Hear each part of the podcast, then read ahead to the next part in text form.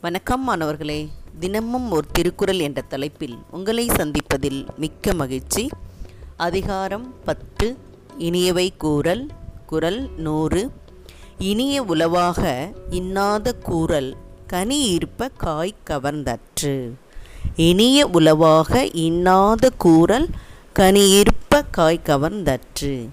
இதோடைய பொருள் இனிய மொழிகள் இருக்கும்போது அவற்றை பேசாமல் கடும் சொற்களை கூறுவது பழங்கள் இருக்கும்போது காய்களை பறித்து உண்ணும் அறிவில்லா செயலே ஆகும். இதில் ஒரு தோட்டத்தில் காயும் இருக்குது பழமும் இருக்குது. அப்போ நம்ம எதை பறிப்போம்? காயை விட்டுட்டு பழத்தை தானே பறித்து சாப்பிட்றோம் அது மாதிரி தான் இனிய உளவாக இன்னாத கூறல். நிறைய நல்ல சொற்கள் நம்மிடம் இருக்கிறது. நம்ம மனசில் நல்ல சொற்களும் இருக்குது கெட்ட சொற்களும் இருக்குது. அப்போ நம்ம எதை தேர்ந்தெடுக்கணும்? இனிய சொற்களை தான் தேர்ந்தெடுக்கணும். அதுதான் நமக்கு நன்மையை விளைவிக்கும். நமக்கு தீங்கு தராததாகவும் இருக்கணும். அதே சமயத்திற்கு மற்றவர்களுக்கு அது கெடுதலை உண்டாக்கவும் கூடாது. அதனால தான் என்ன சொல்கிறாங்க நல்ல சொற்கள் எல்லாம் இனிமையான சொற்கள் பயனுள்ள சொற்கள் இப்படி நல்ல நல்ல சொற்கள்லாம் இருக்கும்போது அதை விட்டுட்டு நம்ம கடும் சொற்களையும் தீய சொற்களையும் ஏன் வந்து நம்ம பயன்படுத்தணும்?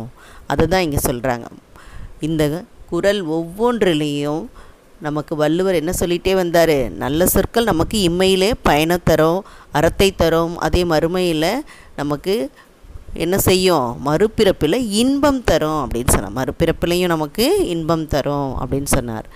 இப்போது விவேகானந்தர் என்ன சொன்னார்?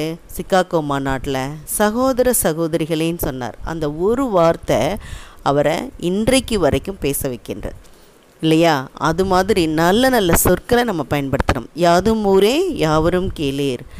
எங்கே வேணாலும் எல்லோரும் நம்ம உறவினர் தான்.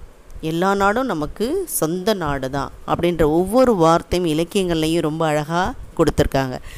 அதே மாதிரி இன்று போய் நாளை வா அப்படின்னு சொல்லும்போது நிராயுதபாணியாக நிற்கும்போது போர்க்களத்தில் கூட இன்று போய் நாளை வா என்ற வார்த்தையெல்லாம் பயன்படுத்தியிருக்காங்க அப்போ அங்கே மனித தர்மம் வந்து இருப்பதை நம்ம கதைகளில் புராணங்கள்லையும் நம்ம தெரிஞ்சுக்கிறோம். இப்படி ஒவ்வொரு நல்ல சொற்களும் நமக்கு நன்மையை விளைவிக்கும் போது எதுக்கு நம்ம தீய சொற்களை பயன்படுத்த வேண்டும்? இதைத்தான் வள்ளுவர் இனிய உளவாக இன்னாத கூறல் கனியிருப்ப காய் கவர்ந்தற்று அப்படின்னு சொல்கிறாங்க இன்னொன்று நமக்கு நெல்லிக்காயும் இருக்குது அதே சமயத்தில் எட்டிக்காயினும் இருக்குது எட்டிக்காய் கசக்கும்.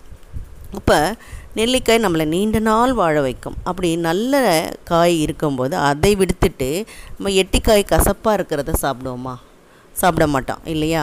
அது மாதிரி தான் நல்ல நல்ல நீண்ட நாள் நம்மை நன்மை செய்யக்கூடிய நீண்ட நாள் நமக்கு ஆரோக்கியமாக இருக்கக்கூடிய அந்த நெல்லிக்காயை எப்படி பயன்படுத்துகிறோமோ அது மாதிரி இனிய சொற்களை நம்ம பயன்படுத்த வேண்டும்.